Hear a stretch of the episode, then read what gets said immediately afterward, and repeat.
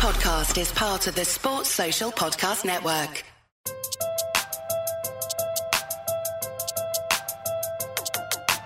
Hello, everyone. I'm Ben Johnson, and this is the Perpetual Chess Podcast. On Perpetual Chess, I have weekly conversations with the chess world's best players, promoters, and educators about their lives, careers, current projects, and best practices. For more information, go to perpetualchesspod.com.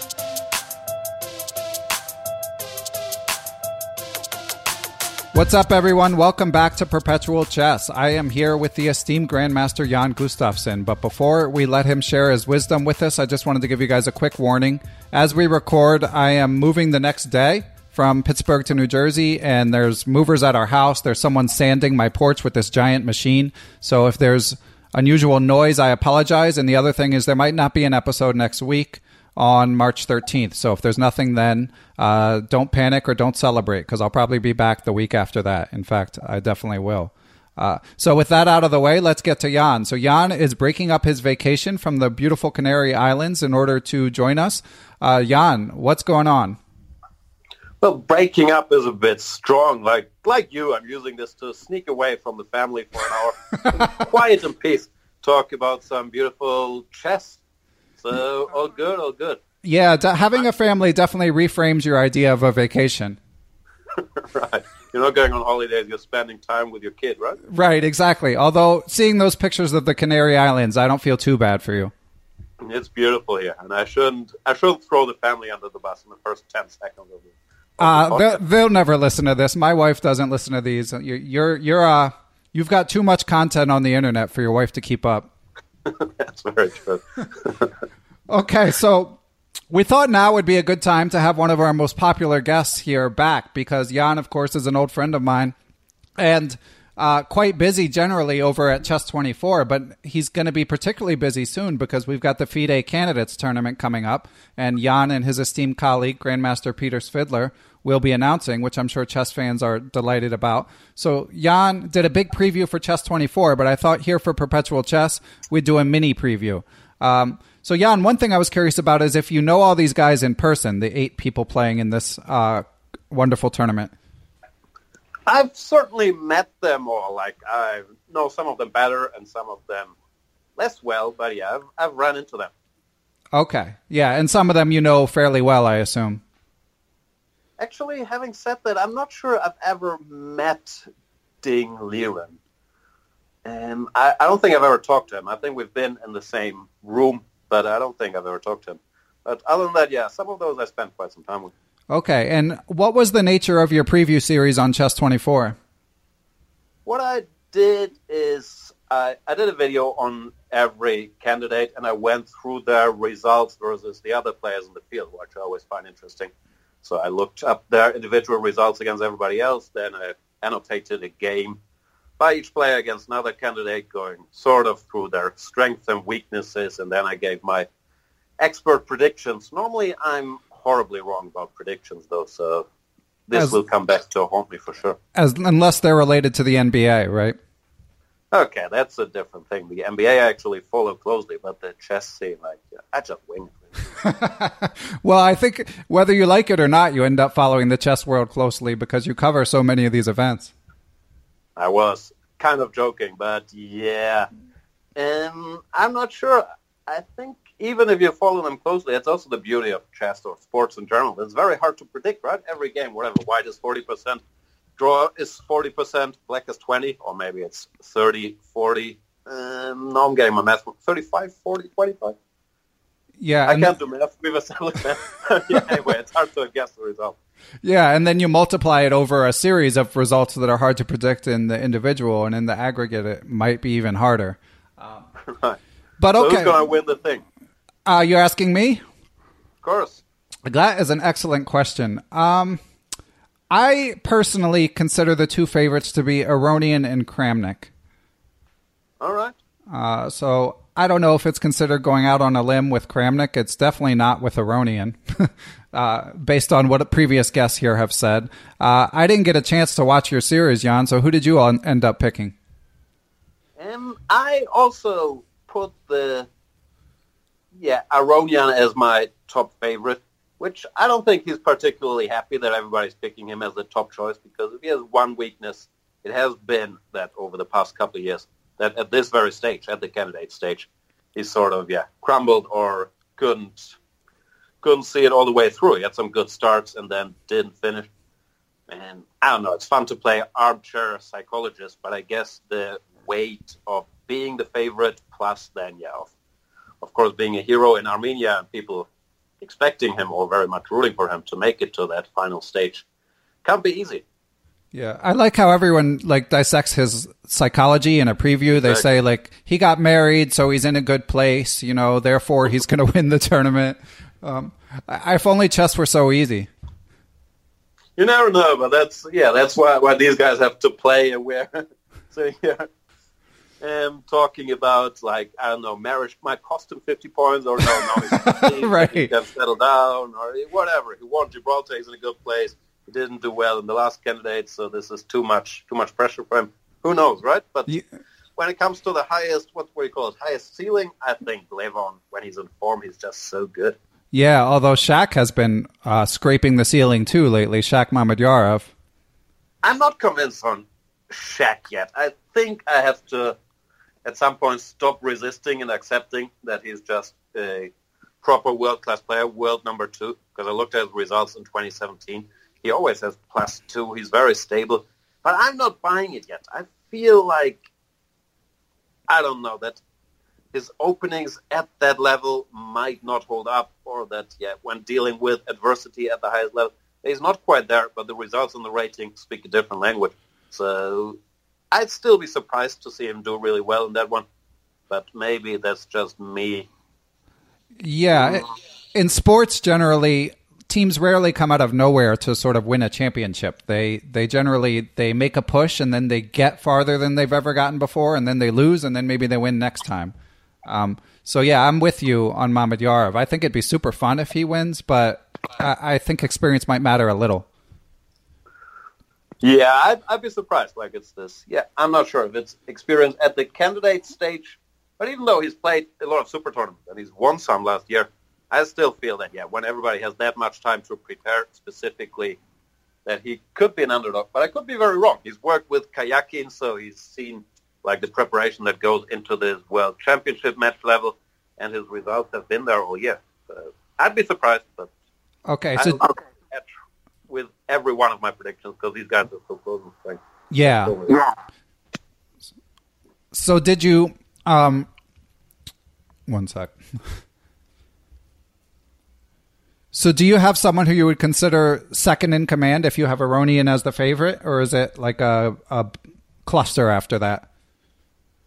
Um, let's get to Kramnik. Kramnik is interesting. He's once again, if we talk about highest ceiling, I'm with you. Kramnik, I don't think we have to argue about his chess level. Pretty much, yeah. I follow his career through the 90s. He's been my favorite player. Then the match against Kasparov, he's been there, done that. He has all the experience.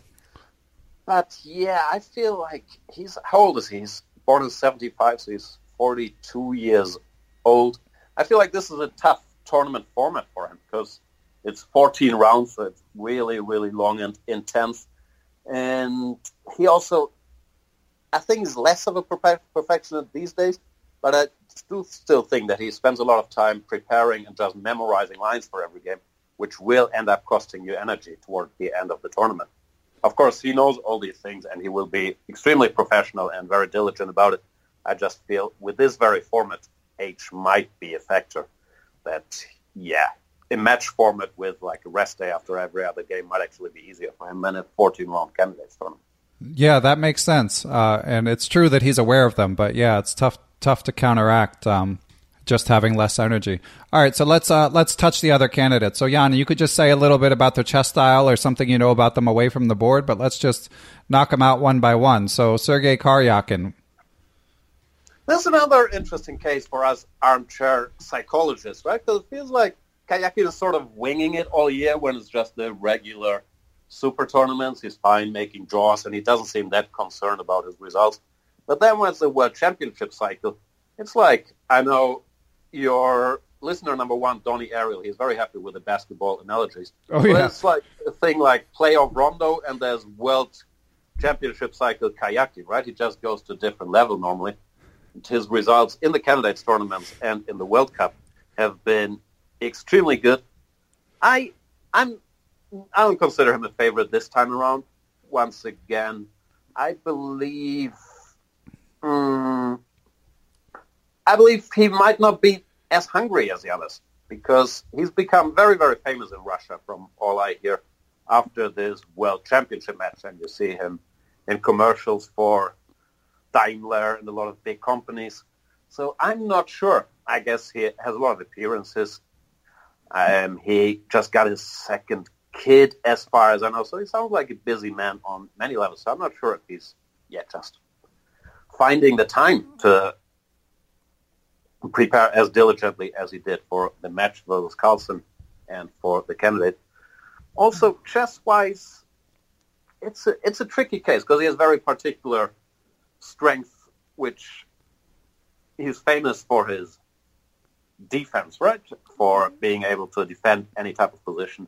And I also think he's a fantastic player after move 40 because, yeah, he's more of a sportsman, really. He's extremely resilient and he doesn't collapse. He has very good nerves. He never yeah, feels the pressure, it seems like. But I also feel like ceiling-wise, he's not his highest level is not as high as the highest level of some of the other guys. For him, it's more consistency. So if someone hits their their top gear, I'm not sure he can keep the pace. But once again, he's one of these guys. I would say that before every tournament, and then he would prove me wrong in the candidates consistently. Yeah, I think it's pretty clear that everyone has some chance to win. Uh, although definitely some better than others. And I, I, think that's an interesting assessment and about him basically being a victim of his own success in Russia. Um, okay, uh, Ding Liren. That's my dark horse. I'm a Ding Liren fan. Like people don't seem to. Yeah, once again, he hasn't been there, and they say he lacks experience and so on. But uh, I like the guy. He made it to the World Cup finals. He's I don't know him well, but from all I can tell, he has very good nerves. He's a fighter. He has a very interesting chess style seems fairly stable to me. I don't think the expectations are that high, even though I don't really have insight into the Chinese chess community. So no, but I really enjoy the way he's playing, and I think he can surprise many people in this tournament. So I actually, I wouldn't call him a favorite, but he's certainly my dark horse because the odds, I think, is like 15 to 1. He was last when it came to the odds makers. I, I put some money on Ding Liren if I was a gambling man. Which you used to be. Not really, not really. uh, yeah, and and 25 years old, so he has youth on his side, uh, along with uh, Wesley So, uh, which since I mentioned him, Wesley So.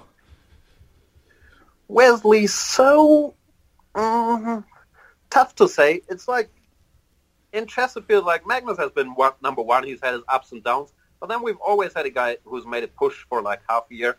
Wesley So had a fantastic second half of 2016 was it, where he won Sinquefield Cup, London, then early 2017 he won by Wijk aan Zee. People were, were having these discussions who's a better player, Magnus or Wesley So.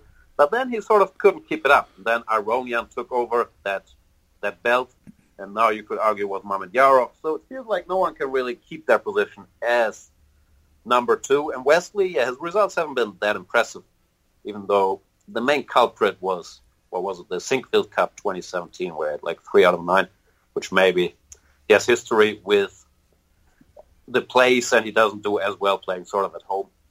So hard to say. I feel Wesley So is a tremendously solid player. His opening preparation is very good, but not very surprising. Like he will stick to main lines and he will have his homework done and checked everything with the computer. I feel he might struggle to win a lot of games if people don't have to risk that much against him, but he doesn't make a lot of mistakes. So if he's given any chances and ends up sitting there on plus one, plus two, plus three, whatever, well, he certainly has a chance, but I feel like he can't generate something out of nothing if he really has to win some game. Okay. Uh, and Fabiano Caruana.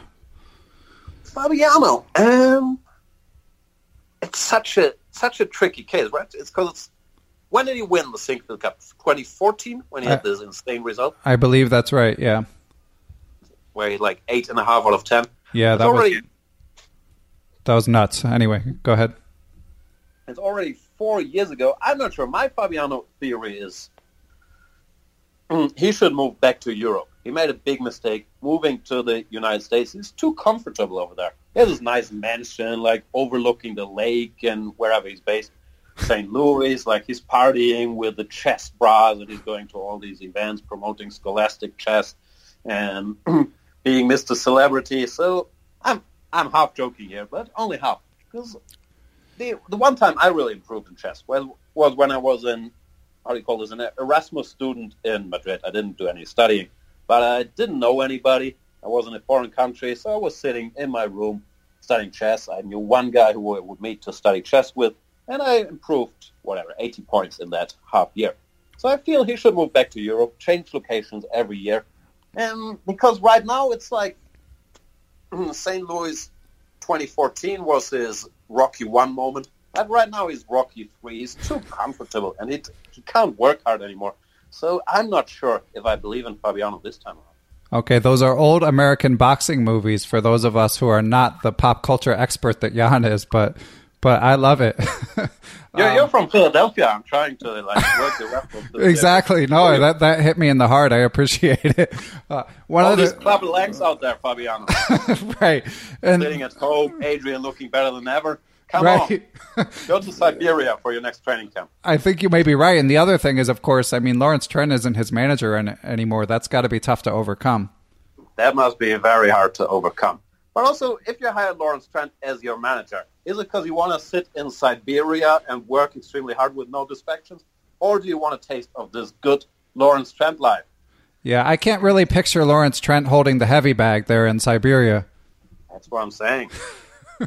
okay, so we haven't asked you to directly handicap them, but I feel like one can sort of infer what your power rankings would be from what you've said so far. Um, I'm a big Fabiano fan, by the way, and I'm saying all these things half in jest. He's my teammate on Baden-Baden. I'm very friendly with the guy. His coach, Rustam Kasimdzhanov, I feel is an excellent coach, both mentally and when it comes to opening theory. So he still has an excellent team in place. Um, but I'm not fully kidding about the I'm not sure how hungry he is because he feels it seems like he has a good life. Yeah, I mean the chess world is so much better off than it was, you know, 30 years ago. That generally I feel like these guys are pretty comfortable. So it's a little bit tough to assess who who wants it most, but definitely I, I hear what you're saying about Karyakin in particular. Uh, maybe not having quite the same degree of hunger, although he could definitely prove us wrong. We will see. Uh, okay, Alexander Grischuk. That's another one that's very tough to assess, right? He's. I'm a fan of his chess. I feel he's a very original thinker, also incredibly smart dude. He's so much fun to talk to because yeah, he has very deep insights and interesting views on really any topic, and that includes chess and chess theory. He will have different thoughts and approaches than the others. The one knock on him has always been, and probably will always be, that he's a time trouble addict, and it feels like he's spending the first 90 minutes just, I don't know, thinking about something else so he can get into some sort of time trouble, have the adrenaline kick in, and then start thinking about the game, which is amazing that he's that good doing that. But I still feel that there are no heroes in time trouble, and he will lose more points than he gains against the best of the best once that that time trouble of his kicks in. So I consider him an underdog, but an underdog with an incredibly high ceiling because he's such a good player. So if he can get it going, of course it goes for everybody. But Grischuk, opposed to So, for example, Grischuk feels like he can manufacture wins out of nothing if he's feeling it. Interesting. And have you ever talked to him about his time trouble issues? I think everybody has, and he's he's been on the record many times that he considers it the weakness, but also that he considers blitz and rapid to be more interesting forms of chess. And is he the reigning, maybe he's not the reigning world champion, but he's won a couple of Blitz World Championships. So when it comes to class and understanding, there's very few people up there with him. Wow. So it, so it literally sounds like there's no one we can discount in the field because I think Grischuk is fairly low on the the to the extent there are publicly available odds. I think uh, and Karyakin and the aforementioned Ding Liren are the lowest. Uh, well, they're the lowest rated, but it's so close. They're what, like two seven seventy, all these guys, and the highest are two eight Yeah. Well, Magyar has 2814 and Kramnik has 2800. So it's it's nothing really. 30 points from highest to lowest. Anything can, or 45 points. I can't do math. Anything can happen. Uh, okay, and so so you and Peter will Peter Svidler will be announcing it. It's double round robin format. Uh, is there anything else we need to know before tuning in on Chess Twenty Four? Did we already go through all the eight candidates? I believe we did. Karyakin, Aronian, Liren, Mamedyarov, Grisha, Caruana, so Kramnik.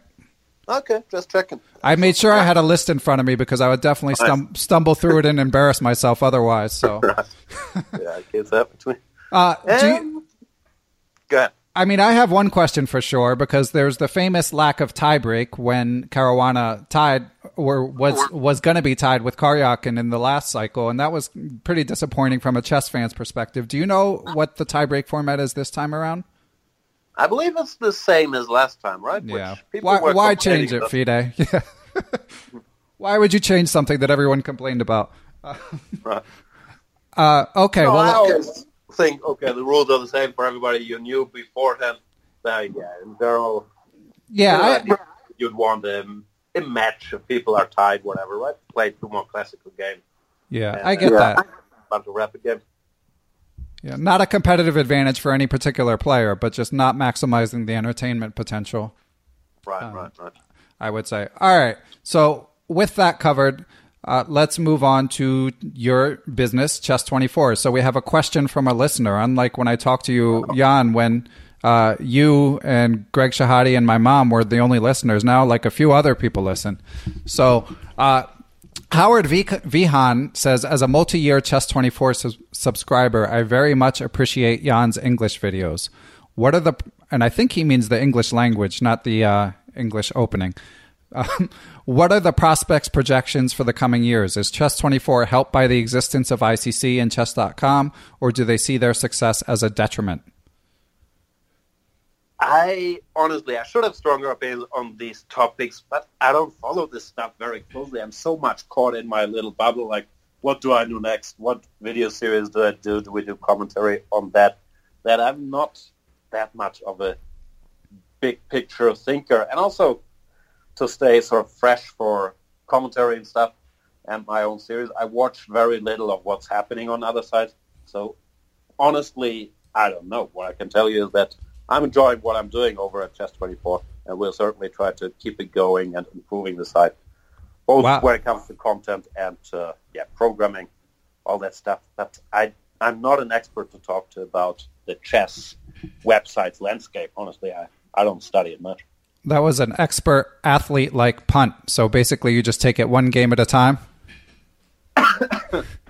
One game at a time. is it? nice. Gl- glad to hear it. Um, You gotta play hard. You gotta play hard. exactly. Although you are in your defense, you're like you know you're the on-air talent. You can't be up the, up in meetings brainstorming and stuff like that, looking at the profits and loss statements. That's you know you got to stay in your lane. That's right. Uh, focus. Zero Okay. dark too. 23. Okay. Another another chess twenty four question from uh, from perpetual chess breakout star, recent guest John Hartman uh, ca- ca- came on and talked about chess books, and everyone loved it. Um, He's doing the book reviews, right? He's always trashing my video series. I know all about John Well, he, as he'll say, he's a big fan of yours. But yeah, he's a book reviewer for Chess Life, and um, yeah, he's Nice. read every chess book under the sun, as it turns out. Uh, Wow.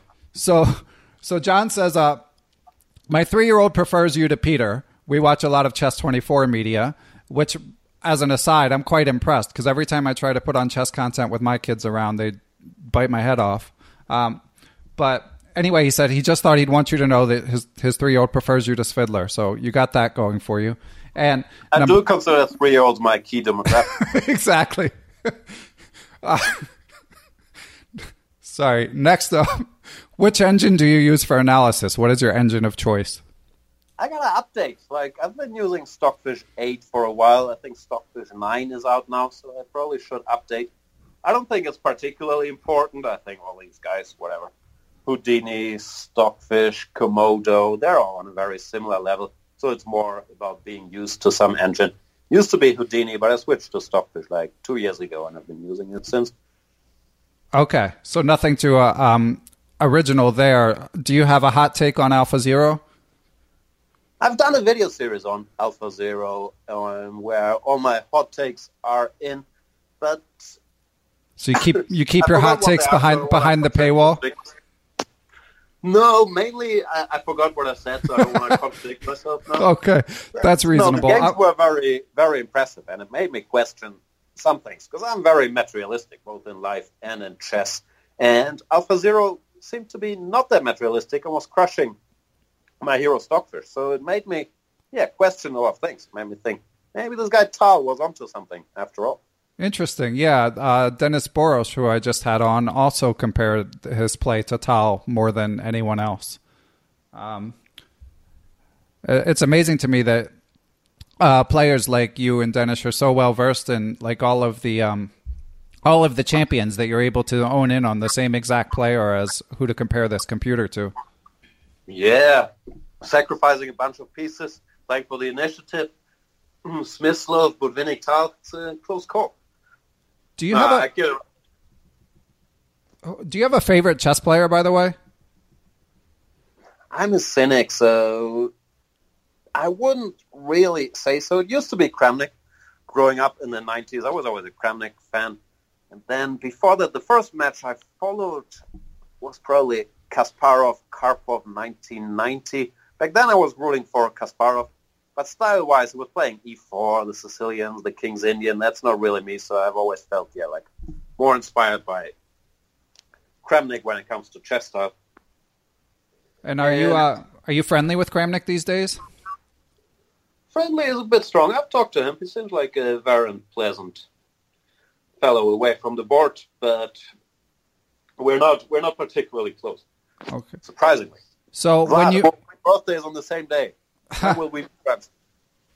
And I'm just curious. So, when you started to become like a big shot chess announcer uh, and got to meet people like this, were you ever starstruck in the chess world, or is it too sort of insular for you to like care about that stuff? Actually, before I was a big shot chess announcer, I was a not as big shot chess player. So I've played most of these guys, and most of them beat me. But no, if you're a professional player or half professional player, I don't think you're all that starstruck. The first time I played Kramnik was in Dortmund 2008 and was my first and pretty much only no, I played two Dortmunds, but super tournament experience. There was a little starstruck because you're sitting on a stage and there's lights and you're introduced by an announcer while you're playing in your regular Bundesliga game or Open. You're not really used to that, so that's a special atmosphere. But meeting the guys, no, I don't think I'm that starstruck. Yeah, that makes sense. It definitely would be out of your system by now. And I guess you know you're being buddies with Peter Svidler. You you get to you realize all too well that um you know they put their pants on one leg at a time, as the saying goes. I'm not sure Peter puts his pants on one leg at a time. I haven't witnessed that. Okay. But other than that, yeah, I've been I've been around this world for a while, so I'm more starstruck about non-chess people. Gotcha. Okay, important question from Donnie Ariel, which was not submitted, but he just.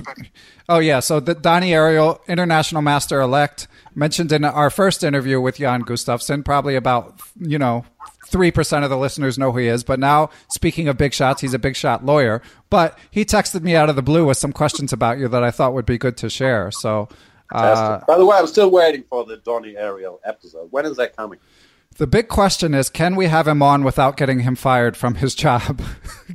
can he avoid saying anything controversial? Because otherwise, I agree. Uh, he would be quite entertaining. Okay, here. Are his bosses listening to the Perpetual Chess podcast? Is that confirmed? I don't know. That's a good question. Maybe we can reach out to Pascal Charbonneau, who works at a hedge fund, you know, similar vein, and came on and came on. I'm guessing some of his colleagues listen, so I feel like you're you're taking chances. But you know, Pascal is such a nice guy that he's not going to say anything incendiary, unlike uh, Mr. Ariel here.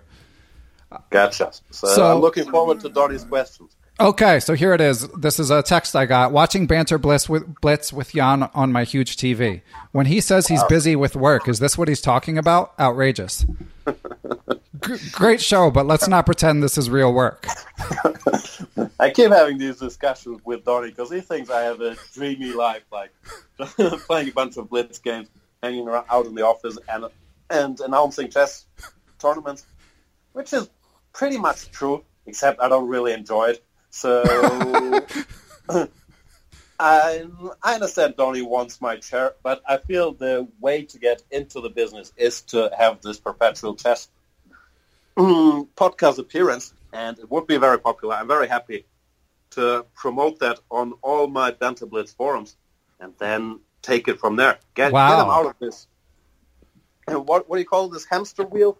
Yeah, That is the exactly. Very- we need to save Donny. Your English is amazing. Yeah, the the nine to five grind. I agree. Okay, that's that's a great answer. And just as an aside, he's always looking for someone to be jealous of. So, I mean, I'm jealous of you too, but but you're you're not exactly in like uh, the elitist of company. He's got a long list of people.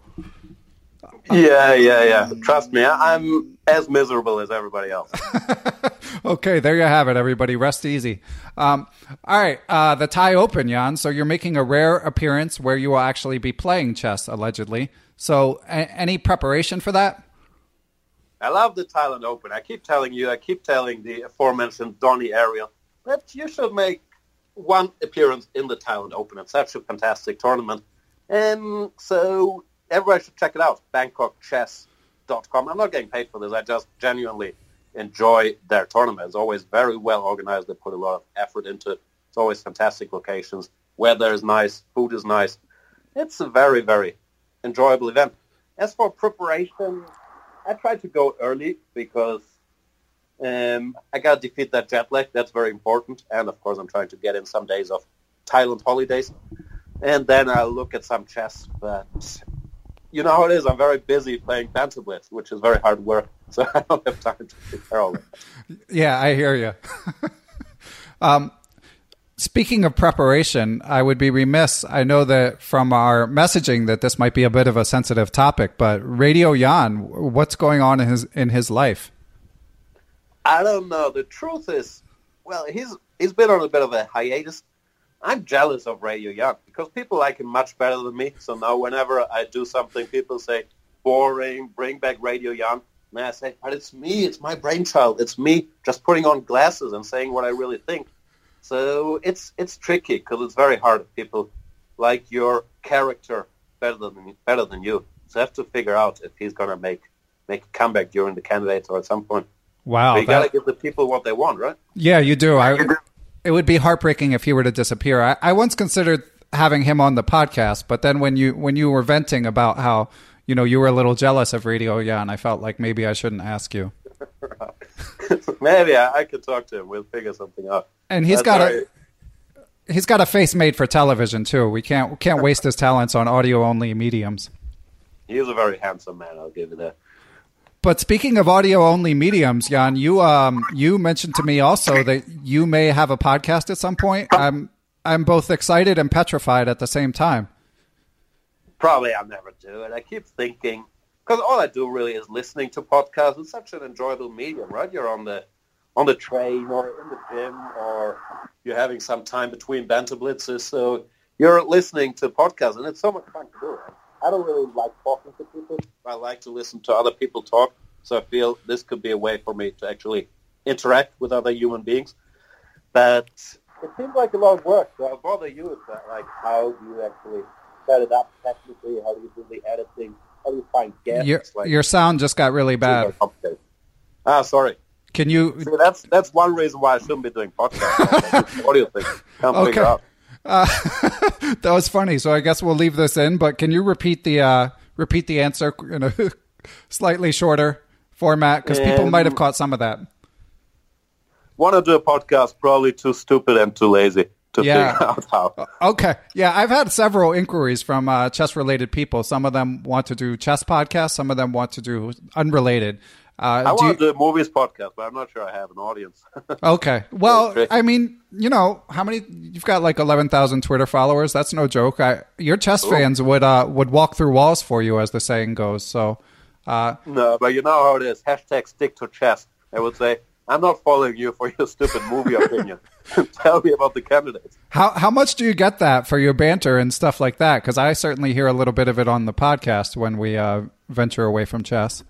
I get it quite a bit, and to some extent, I understand it. Like when I'm listening to my basketball podcast, and they start giving their opinions on Power or whatever show I'm not watching.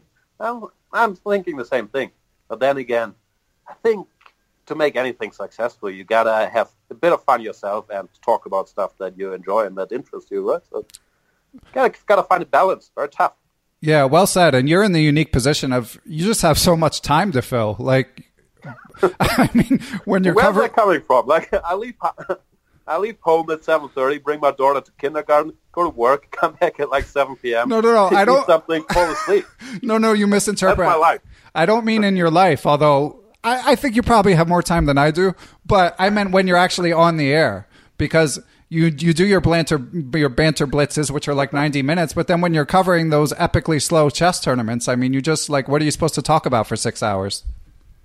Yeah, I agree. It's tricky. The good thing is this guy Svidler, he normally watches cricket or some even slower, more boring sports and chess. So he's used to like three days events and he can talk about other stuff as well. Yeah, he is quite the gifted speaker. Word. All right, so Jan, uh, yet another topic I want to hop over to. It can now be revealed. So I don't know how many of the listeners will have heard our first interview uh, recorded on the notorious election day of the United States last November. Um, Oh, right, right, right. um, it was uh literally the night before the election. Yeah, and unbeknownst to even me at the time, you were off with Team Magnus preparing him in the last World Championship match. Um, so I know you've talked about this in other places, but could you give a little glimpse behind the curtain at what it was like? And we also had your friend Nils Grandelius on, who you gave me some dirt on, or lack of dirt. Uh, but There's what literally no dirt on Nils. It's very disappointing. Yeah, that was the impression I got. Super nice guy, great talk, but yeah, it didn't seem like there was much dirt. Um, so, what was it like uh, working on that well-oiled machine? I thought it was, for me personally, it was a fantastic experience. When we spoke, yeah, I was in Kragerø, which is a resort in Norway. Very nice place too. Sorry. Happening here for a second. Um, where the team of second was based. I was there for a training camp before the match for a couple of weeks, and then the first half of the match I was there as well. I think yeah, we talked. I don't know, maybe two days before the match started. So we were all huddled up in in Norway, which worked very well because it's six hours time difference to New York where the match was held. So we could just get up in the morning, have breakfast, get some work in, and then when the guys would wake up in New York, like Peter Heine Nielsen, his main coach who was in New York, then you could already like give some work. So it wasn't like the typical thing where as a second you have to work a lot at night, but we could just stick to more or less regular hours and use that time difference in our favor. And for me, it was a fantastic experience because I want to win the Thailand Open, but I understand it's probably not going to change the chess world all that much. But to be involved with something that actually matters, like the World Championship match at the highest of levels, was, yeah, just a lot of fun to be a part of. And I greatly enjoyed it, even though, of course, while you're there, it's it's mainly work and focusing on whatever openings you have had. But yeah, for me, it was fantastic experience. Yeah, and we got a lot of the details from Nils, the ones that he was able to share. So I won't grill you too much on the day to day, but I, I am curious, like, when they reach out to you about this gig, is it like, was it Peter who contacted you, and like, what are the, how well defined are the terms and stuff like that? I've been friends with Peter Heine for forever, really, for at least 20 years, maybe more, probably more. So, yeah, he's my first point of... Sorry, I'm really starting to cough here. it's this Canary climate I'm not used to. um, so, yeah, here's my first point point of contact on all these things and also on coordinating the work. And as for everything else, of course, it's top secret. So, how far did you know in advance that you were going to be doing this? That's also top secret. Oh man, you won't you won't give us anything. I had to sign all these NDAs. You know how these councils are. Oh, did you really? um, okay, and I guess you don't know yet about this year. I like if not. okay, if you'd be rejoining the team, but if given the opportunity, you would uh, you would welcome it. And like I said, it was a fantastic experience for me last time, but I don't think that's my call. Uh, okay, and we know that you're considered an opening expert, even though you're not quite as active as you used to be playing. Uh, do you find that? Do you feel like you're still on top of the theory? Um, slightly less so than I used to in some areas because I don't do as much work for myself. It's hard to replace this. I have to prepare for this game, and I need to be ready for this line and that line and that line. But I feel I'm still quite well versed because of all the commentary and annotating games and video series and so on on what's happening in the opening landscape. I lack depth in certain points where I haven't gone yet because I had to prepare this for myself or for somebody else deeply. But I feel like I still have a decent overview because it's always been the part of chess that I was interested in, just the opening theory. So do you feel like you could tell me I'm always curious about why some openings are more popular at the top than others. Like why do you think the French defense doesn't show up as much at the elite level? Is there a specific variation? No, it's space. Like space is very important in chess. So that's why they don't play the French defense or the Caro-Kann because you're giving away all the space. Like why does this pawn chain? Pawns on d4 and e5, they control a lot of stuff. And the stronger the players get, the more they value the, that space. That's why they go e4, e5, or to some extent e4, c5, fighting for the center. That's that I believe is the simple explanation. Like this Alpha Zero learning curve, they said that he started out playing playing the French, and then at some point he switched to e4, e5, and I feel like top level chess has been similar. But yeah. I don't think there's any direct refutation of anything. Yeah, and it was interesting that Alpha Zero played a lot of uh, Catalans and Retis. Oh, did he? Yeah, and like I mean, definitely more quieter setups as white, like uh, D4 and less E4. This guy Kramnik, he had all figured out 20 years ago. Yeah, exactly. Catalan. He knows what he's doing. Yeah, it's really true. um, trying to think of some other openings. Uh, what are there any openings that particularly like that you think they're going to be big battles fought in the candidates? I've been thinking about this. I honestly don't know because there's. I'm so sorry about the cup. You you can so cough cough as much as you want, Jan. Beautiful. mm-hmm. There's only so many new ideas that people can show in the Berlin or anti-Berlin or Italians that they've been playing. So I'm very curious myself to see if they're gonna try playing the Reti or one C4, or if maybe they think, okay, we haven't really played one d4 for a while because we don't know what to do against the Grunfeld, but let's revisit that. It's so hard to say, and with white, it's just very tough these days. You you can see that pretty much everybody's well prepared with black. They will play their Najdorf or their Marshall or their Berlin against d4, their Grunfeld or their Queen's Gambit declined. But where to take it with white is so much tougher, and it's going to be very, very interesting to see.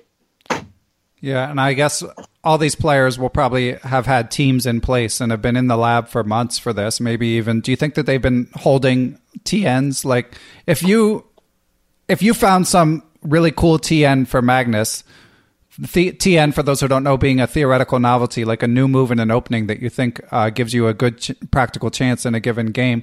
How long do you think it's practical to hold on to it for a bigger event? And I think this TN thing is no longer as relevant as it used to be because computers are so strong that it's very, very tough to find a position where you have this big TN that's not shown by any computer engine. I think it's more about being smart about what area to take the game in and where to surprise your opponent, even if you know there's no advantage to get them out of book. And yeah, um, also just avoid their preparation that they made for that very day. Because everybody has excessive files where black will equalize in all the lines, but no one can remember all those files on every any given day. So that's just a big factor to surprise your opponent in the opening, being flexible with white and being smart about what the other guy expects, where he's comfortable, where he's not comfortable. I feel is more important than having that in this position you play queen c2 exclamation mark plus 080 because right. everybody can find that if you just let your engine of choice run for long enough. Huh, that's interesting.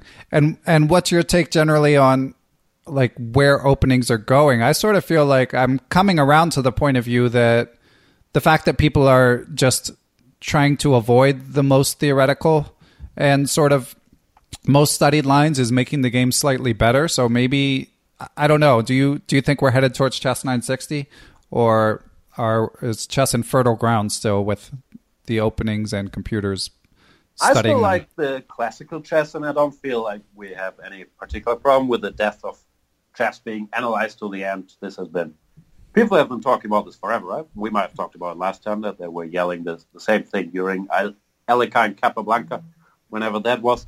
So I'm not particularly worried. I find it more interesting to see how chess openings develop, even on a micro level. Like the Petrov was out of fashion for 10 years, and now it's very much back, and people are showing new ideas there.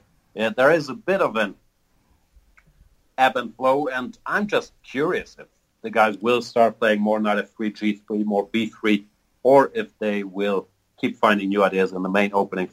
But I think we're very far from them, even though the Nice. level always keeps getting higher and higher. You watch these games between Alpha Zero and Stockfish, or what, like 3,500 and 3,200, and their white wins a lot of games, a lot of decisive games, and a lot of apparently mistakes. So I don't think we're anywhere close to the end of classical chess. I'm not a big fan of chess 960 generally because a lot of the positions are so strange. Like you need 30 moves to get your pieces on halfway normal squares, and you can't develop them towards the center as fluidly as you can in classical chess.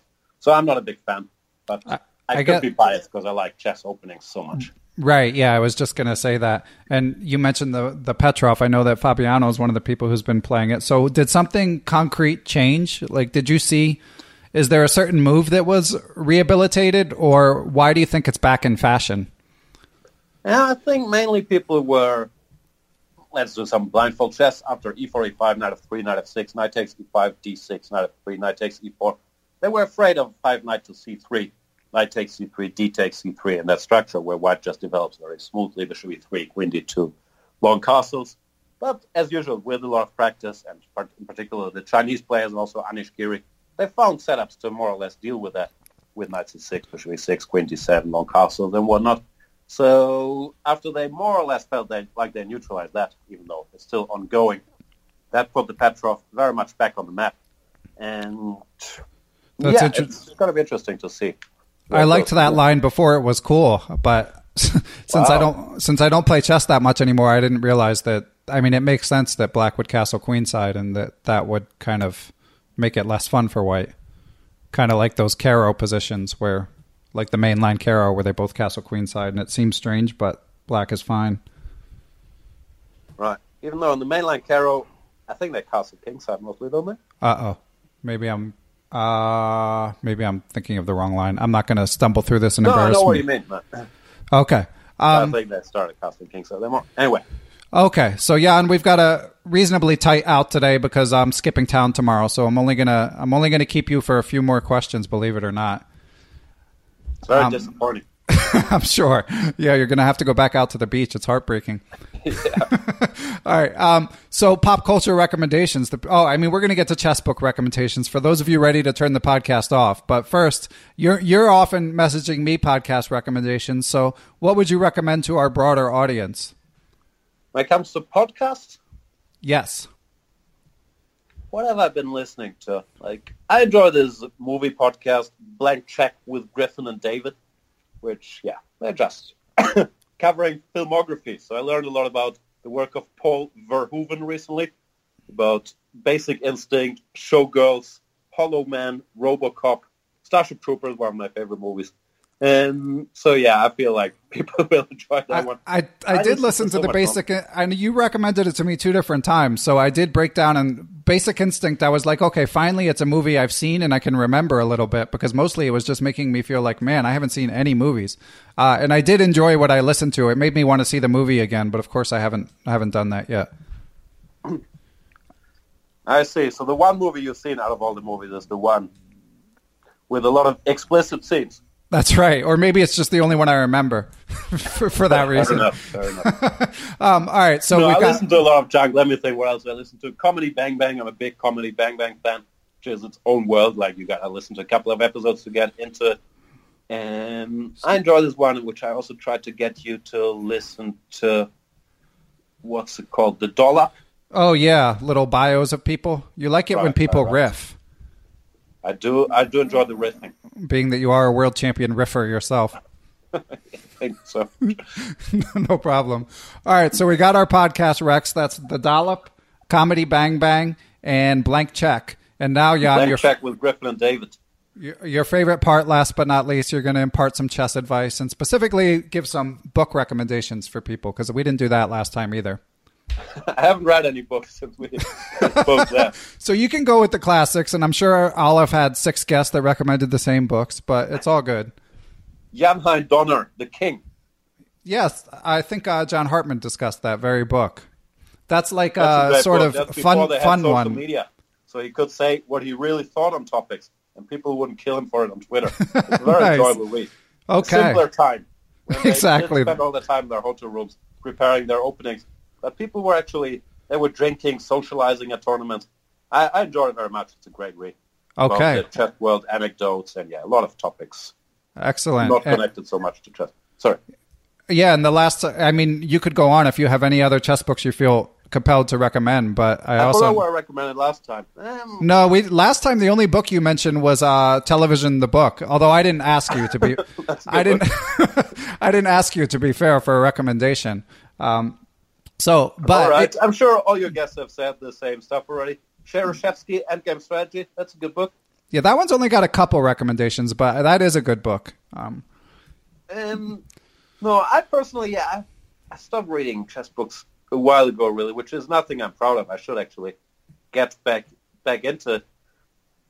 I grew up on these Yusupov Dvoretsky books. They're great. I had the pleasure to do some video series with Yusupov myself recently, when I feel like I learned a lot from just sitting next to him and having him explain these concepts like prophylactic thinking and good chess technique and whatnot. So yeah, you can't go wrong, even though you probably have reading those. Other than that, I don't really know. I, I enjoyed the Gelfand books, which I'm sure have been mentioned plenty. In general, Avrukh seem, no, no, Avrukh as well, but Avrukh and Aagaard seem to be getting a lot of praise for their work. But I have to admit, I'm not very up to date on the chess book scene at all. Yeah, and you did series with both Yus- Yusupov and Dvoretsky. So, what was it like? to- Yeah. I mean, just Rest to, in peace. I was very sad actually. yeah, because he died, I think, two months after he was in Hamburg, recording with us, and I had no idea. Like I had some idea that his health wasn't wasn't great, but I had no idea it was that serious. So that was, yeah, just very strange. Uh, on one hand, of course, it's great that I got to spend some time with the legend so shortly before, but just feels weird. Think like, come on, I could have been nicer, like taking him out for dinner a couple more times, picked his brain more, and then he's just gone. So it was very strange, but yeah, it was great getting to meet him. yeah, definitely a, a big loss for the for the chess world. Um, okay, Jan, uh, believe it or not, I think I'm out of questions. That's it. That I, I think that's all we got, unless there's uh there's any other burning burning topics that you would like to address. I, I'm just curious about your life. So you're moving from Pittsburgh to New Jersey? Yeah, we're moving to Princeton, New Jersey, basically uh, right Wow. right in the middle between New York and uh, Philly. Princeton, is that the university that look, looks like Hogwarts? Uh, I don't know. It's a very you know prestigious and well known university here, but I have actually never set foot in Princeton, so I'll, I'll be I'll better be able to answer that when I have you on in another year or so. Um, but yeah, we don't we don't know too much about it. I'm excited mainly about the proximity to other places, uh, Philly and New York. Right, so you're you're going back to being a coastal elitist. I am, yes, yeah. The the Midwest flyover country just didn't work out, so so back we go. I see. Then, no, have a good, I don't know, how do you do these things? Have a good trip over there? How do you fly? You fly and have people transport your stuff, or do you have to drive a truck, or how does this work? So the truck is coming Thursday, and they move everything. And now that my wife and I are all grown up with kids, we have two cars, which is just shocking and ridiculous to me. But so we won't even be packing the kids all in one car. We'll be taking separate cars to New Jersey. Um, I'll be campaigning for the car without the kids, uh, and uh, and off we go to to a new life. Boom. So you're happy or sad? Like, on average, is this a good move or a bad move? it's it's net positive for me, Boom. but we really some. It's a very easy life in Pittsburgh. Uh, good quality of life and um, uh, inexpensive and stuff for kids to do. So we're sad about that, but my wife had got a good job opportunity, and like I said, my friends and family are close by. So I, there's a part of me that feels like I'm back moving to uh, moving back into civilization, you could say, because I I don't see my friends at all anymore. Pittsburgh. Yeah, I had to pause. I had to pause and think about saying it because I do because I do love it here, but it's just I'm not from here, so I don't see any of the people I know best. Gotcha, gotcha. So people from Pittsburgh, unfollow Ben on Twitter, Facebook, all social media. People I'm still- from New Jersey, become Chess 24 premium members and hire Ben Johnson for your chess coaching. Um, yeah, that's that's all we got. We're done. Yeah, that's all we got, Jan, and they know where to find you on Twitter for your annual tweet. Um, Yeah, I don't, so- I don't tweet much, but I still take a lot of pride in my Twitter followers. So Yeah. please follow me to feed my already massive ego. Exactly. At Jan Gustafsson. Cool. And of course, tune in to Chess 24 for the candidates. That's what we'll be most excited for. Um, and I'm sure everyone will enjoy it and can't wait to see what happens. Absolutely. Uh, yeah, I'm excited about that one, actually. Yeah. So you won't be dragging to work those days. Yeah, I still, I'll still. You guys complain, record- but I'm excited about the tournament. You guys record from Hamburg, right? Right, right, right. I'm still You don't- Hamburg. Yeah. Okay, cool. Yeah. All right. Excellent, Jan. Thanks a lot. Cheers. Thanks to everyone who supports Perpetual Chess. I spend about five hours a week on each episode, and even though I love doing the show, it can be hard to find the time. Without the financial support of the chess community, Perpetual Chess would not be possible. Special shout out goes to my Patreon and PayPal Perpetual partners, and I have finally updated the list. You guys are Adam Vrancoulge, Adrian Gutierrez, Alex Pejas, Chad Hilton, Chris Flanagan, Chris Lai, Chris Wainscott, Christopher Wood, Coach Jay's Chess Academy, Gary Andrews, Greg Shahade, James Bonastasia, Jason Dunbar, Jeffrey Martello, Jen Shahade, Jennifer Valens, Jens Green, John Fernandez, Johnny McMenamin, Kelly Palmer, Krishna Gopalakrishnan, Lorraine Dore, Macaulay Peterson, Matthew Tedesco, Pascal Charbonneau, Paul Swaney, Peter Lux, Peter Merrifield, Ricky Grahalva, Rob Lazorchek, Tatya Abrahamian, Tim Seymour, Timothy Ha, Todd Bryant, Tony Rotella, Victor Vrancoulge, Zhao Cheng, Zhivko Storyanov. Thanks a lot, guys. I'll catch you guys next week with another episode.